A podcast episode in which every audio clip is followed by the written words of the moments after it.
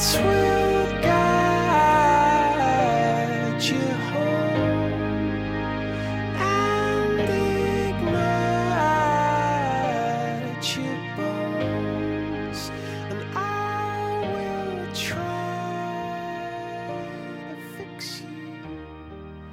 Buongiorno, buon pomeriggio o buonasera, qui è Mari e questo è Persone, uno spazietto che spero possa diventare un piccolo rifugio personale, un rifugio non capace di darti risposte ma in grado, spero, di farti riflettere sulle cose. Oggi parliamo di fallimenti, ci tenevo tanto, davvero tanto a portare questa tematica perché penso sia una di quelle che più ci accomuna. Ho deciso di proporla ora perché le sessioni si sono concluse, perché inizia una nuova parte di percorso ed è frequente sentirsi dire guarda gli esami non sono andati come speravo, magari potevo impegnarmi un po' di più, potevo lavorare meglio, iniziare a studiare prima, insomma capita spesso di vedersi o comunque di sentirsi dei falliti semplicemente perché non riusciamo a raggiungere i nostri piccoli grandi obiettivi, ma nessuno è realmente un fallito e dovremmo ripetercelo finché non ci entra bene in testa. Io ho fallito tante volte nella mia vita e sicuramente i fallimenti non mancheranno neanche in futuro, ma una cosa che ho capito è che il fallimento fa più paura durante il processo anziché durante il collasso. Mi spiego meglio, qualche volta fallire significa semplicemente capire che qualcosa non era giusto per noi, una relazione che non ci soddisfa più e quindi decidiamo di interrompere. È un fallimento se non ci rendeva più felici. Cambiare lavoro o cambiare piano di studi perché ci rendiamo conto che quello che facciamo non ci soddisfa è un fallimento? Beh, secondo me no. Oppure possiamo provare a chiamarlo fallimento solo se lo guardiamo dall'esterno, solo se lo guardiamo da fuori. Per spiegarmi ancora meglio, quanti di quelli che chiamiamo fallimenti lo sono davvero? E quanti sono in realtà l'espressione di uno scollamento fra chi credevamo di essere, chi ci dicevano che dovevamo essere e chi siamo davvero? E forse sarebbe meglio avere una prospettiva più morbida. Certo, non dico di doverci perdonare tutto, però forse sarebbe bene guardarci da fuori in maniera del tutto onesta e cercare di capire chi siamo davvero, cercare di capire che cosa vogliamo per non adottare idee esterne sul come dovremmo essere. Se proprio dobbiamo usare questo termine così minaccioso, cerchiamo almeno di farlo nel momento in cui il fallimento non indica un momento della nostra vita in cui ci siamo soltanto allontanati da ciò che non ci apparteneva o comunque da qualcosa che non è mai stato nostro. Poi certo di fallimenti ne esistono tanti, come esistono i tentativi a vuoto e lo so che sembra sempre che le persone attorno a noi non falliscano mai, mentre a noi la vita sembra essere andata di traverso, tipo un groppo in gola, ma ti assicuro non essere così. Ed ora dirò una cosa che forse può sembrare anche sdolcinata, non so nemmeno io come, come definirla, ma per me questo programma è una scommessa, lo è come può essere l'università, lo sport, uno stage. È un qualcosa che potrebbe andare male, come possono andare male gli esami, la verifica a scuola, un colloquio, una partita e così via. Però diamine, come si fa in questi casi quando falliamo in qualcosa che ci piace, in qualcosa in cui crediamo? Io non lo so e ne ho parlato con un po' di persone che mi hanno svelato un grande segreto. Mi hanno detto che a 20 anni non si può fallire ed io aggiungerei anche dopo. Non lo puoi fare a 90 anni, figurati a 20, non si è mai falliti rispetto alla vita. Dobbiamo uscire da questa logica perversa, malata, tossica dell'essere adeguati, del riuscire, del vincere per forza. A 90 anni non puoi dirti fallito perché chissà quante cose belle, quante cose buone hai fatto e non puoi dirti tale nemmeno a 20, 25, 30 anni perché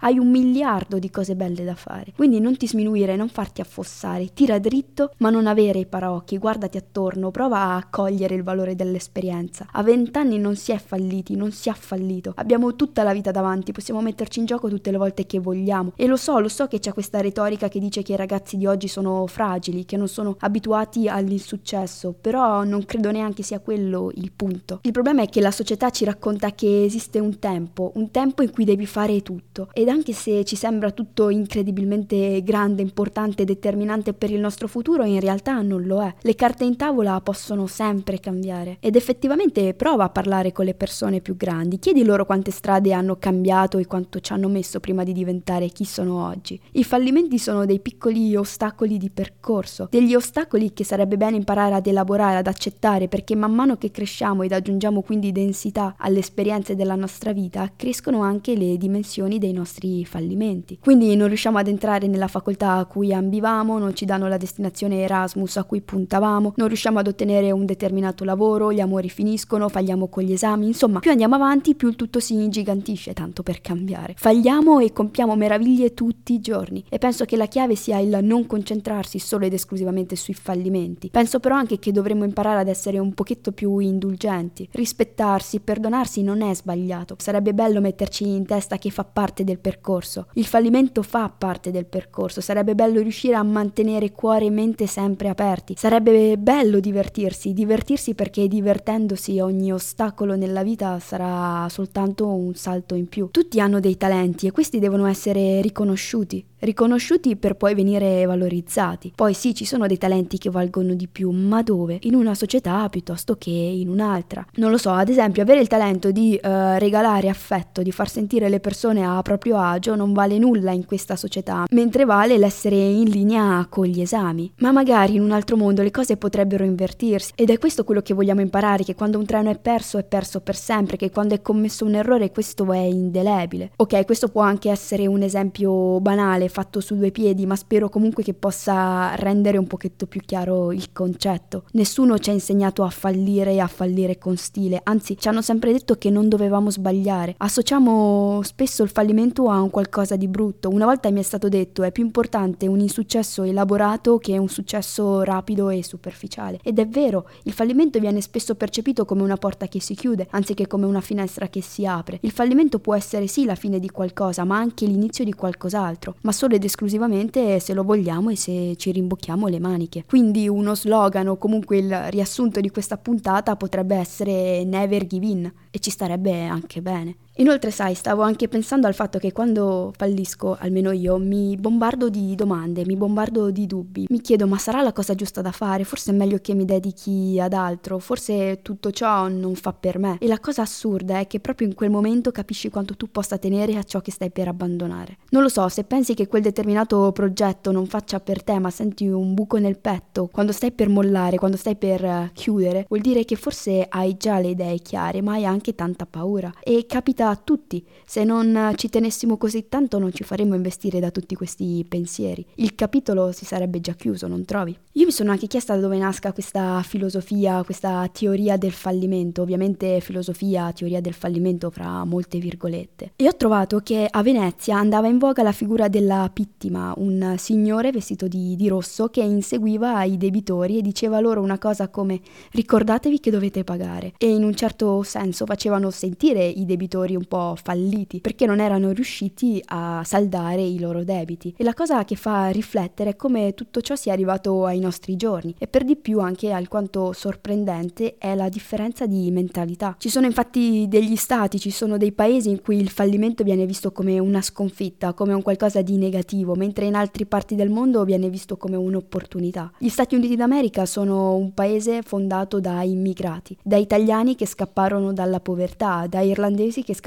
dalle carestie. Insomma, erano persone che avevano per così dire fallito nella loro vita precedente a quella americana. E gli Stati Uniti sono quindi diventati un nuovo inizio, una scommessa, non si vedeva il fallimento, bensì la voglia di farcela tutti abbiamo vissuto dei, dei, fallimenti e io vorrei fare un piccolo passo indietro. Vorrei raccontarti una storia che a me ha sempre fatto pensare. Il protagonista prende il nome di Lorenzo, Lorenzo il Magnifico. Non il grande, lo straordinario, lo strepitoso, bensì il Magnifico. E quest'uomo per essere definito tale qualcosa di magnifico lo avrà fatto, no? I libri di storia insegnano che Magnifico era un titolo dato ai signori di Firenze una volta raggiunti i 45 anni di età, ma lui morirà a 43 e diverrà signore di Firenze a soli 20 anni. Lui quindi già a 20 anni era magnifico, poteva starsene tranquillo tutta la vita e uh, rimanere magnifico ma volle comunque strafare, giustamente. E quindi qual è l'evento che segnò per sempre la vita di quest'uomo? La morte del fratello Giuliano, avvenuta con la congiura dei, dei pazzi. Con congiura dei pazzi ci si riferisce ad un attentato organizzato appunto dalla famiglia dei pazzi, famosa famiglia di banchieri fiorentina, che con l'appoggio del Papa Sisto IV provò a ribaltare il potere a Firenze. E fu così che il giorno di Pasqua del 1478, dentro al Duomo di Firenze, si concretizzò questa congiura, congiura che riuscì a mettere metà perché morì solo Giuliano. Inutile dire che ci fu il delirio. Dapprima il Papa scomunicò Lorenzo e poi dichiarò guerra alla città di Firenze. La situazione quindi in Italia era ingestibile, serviva per così dire la giocata del fuoriclasse e Lorenzo di conseguenza in gran segreto partì per Napoli per convincere il re Ferdinando ad allearsi con lui anziché col Papa. E l'impresa era tutto fuorché semplice.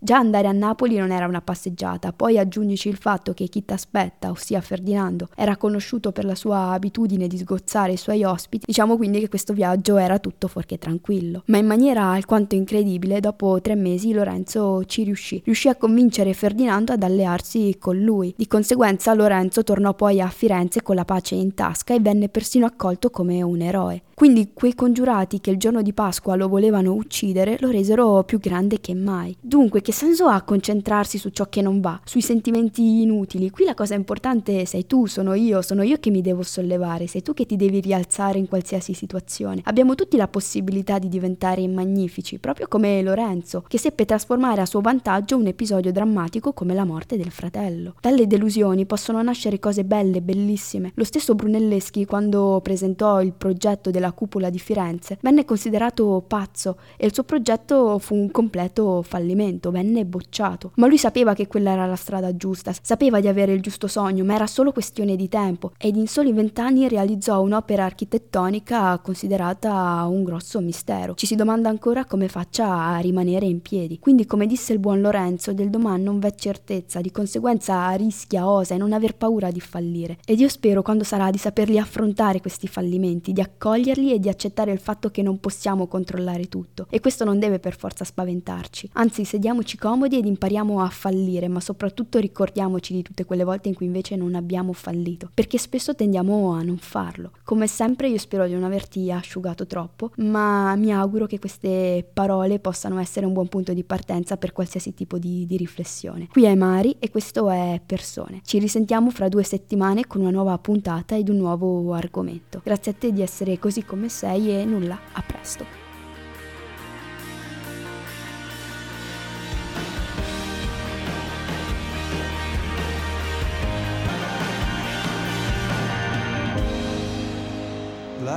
Lights will guide.